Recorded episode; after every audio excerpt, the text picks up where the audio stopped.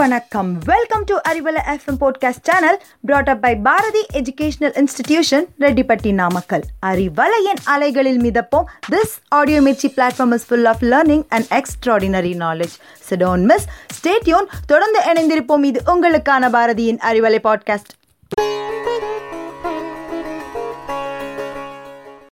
நாள்தோறும் நாயன்மார் கதை கேட்கும் அறிவலை நேயர்களே முதற்கண் என் பணிவான வணக்கங்கள். நாம் இன்று கேட்க இருப்பது இறைவன் திருவடியே இன்புறு திருவடி என்று வாழ்ந்த இனிய தொண்டர் குன்றா புகழ்மிகு கூற்றுவ நாயனாரின் வரலாற்றை கேட்கலாம் வாருங்கள். கலந்தை என்ற திருத்தலம் திருத்துறைப்பூண்டி மன்னார்குடி சாலையில் கோட்டூர் அருகில் உள்ளது. இத்திருத்தலத்தில் தோன்றியவர்தான் கூற்றுவ நாயனார். அந்தனர் மரபில் தோன்றி கலந்தை குறுநில மன்னராக ஆட்சி செய்தார். கூற்றுவர் என்றால் கூறுபடுத்துபவர் என்று பொருள்.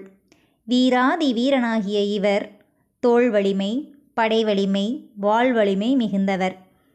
இவை எல்லாவற்றையும் விட ஓம் நமச்சிவாயா ஓம் நமச்சிவாயா என்ற மந்திரத்தை இடைவிடாமல் சொல்பவர். திருவருளின் மகிமையால் அரசர்களும் அஞ்ச மண்ணுலகம் வென்றவர். வெற்றி குவியலை சேர்த்தார். நால்வகை சேனைகளையும் ஒருங்கே பெற்றார். மணிமகுடம் ஒன்றுதான் இல்லை. மணிமகுடம் நீங்களாக அரசர்களுக்கு உரிய தகுதிகள் அனைத்தையும் ஒருங்கே பெற்றவர். அரசர் மணிமகுடம் சூட்டிக்கொள்ள ஆசைப்படுகிறார்.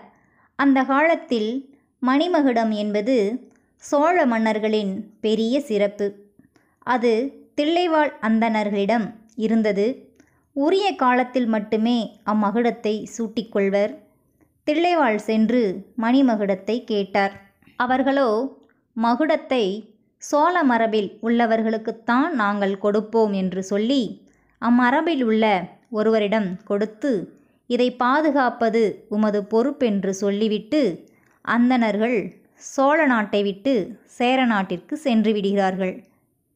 நீதியும் நேர்மையும் நிறைந்த கூற்றுவர் அம்மணிமகுடத்தை அவர்களிடமிருந்து மிரட்டியோ அவர்களை துன்புறுத்தியோ அவர்களை பயமுறுத்தியோ அந்த மகுடத்தை வாங்கவில்லை.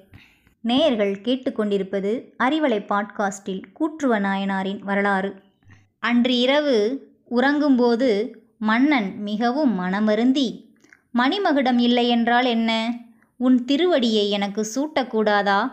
எனக்கு மணிமகுடமாக ஆக்கக்கூடாதா? என்று இறைவனிடம் இறைஞ்சி நிற்கிறார். கனவில் இறைவன் திருவடி சூட்டி அருள் புரிந்தார். நாயனார் கண் விழித்து பேரானந்தம் பெற்றார். இறைவன் திருவடியை மகுடமாக கொண்டு குலகத்தையே ஒரு குடைக்கு கீழ் அரசாண்டார். திருப்பணிகள் செய்தல் ஆலயத்தை பழுதுபார்த்தல் சிறப்பு வழிபாடுகள் செய்தல் போன்ற பல துண்டுகளை செய்து கலந்தையில் ஆடி மாதம் திருவாதிரை நட்சத்திரத்தில் முக்தியடைந்தார் நாயனார். நாயனார் வரிசையிலும் இடம் பிடித்தார். அன்று அரசர்கள் கட்டிய ஆலயங்களே இன்று நம் தென்னாட்டின் சிறப்புகளையும் தெய்வ பக்தியையும் பறைசாற்றுகிறது. ஏன் மேனாட்டவர்கள் வியக்கும் வகையில் அல்லவா நிற்கின்றது? அக்காலத்தில் இந்த அரசர்கள் வாழ்ந்த அரண்மனைகளோ அவர்கள் உடுத்திய ஆடைகளோ அணிகலன்களோ எதுவுமே நம்மிடம் இன்று இல்லையே. அவர்கள் திருப்பணிகள் செய்த ஆலயங்கள் அவர்கள் கட்டிய ஆலயங்கள் அழியாது. அவரது புகழை நிலைநிறுத்துகின்றன அல்லவா?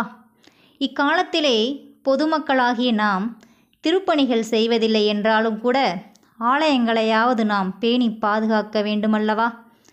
இன்னும் ஒரு சிறப்பான நாயனாரின் வரலாறுடன் உங்களை சந்திக்கும் வரை உங்களிடமிருந்து விடைபெறுவது சரஸ்வதி. நன்றி வணக்கம்.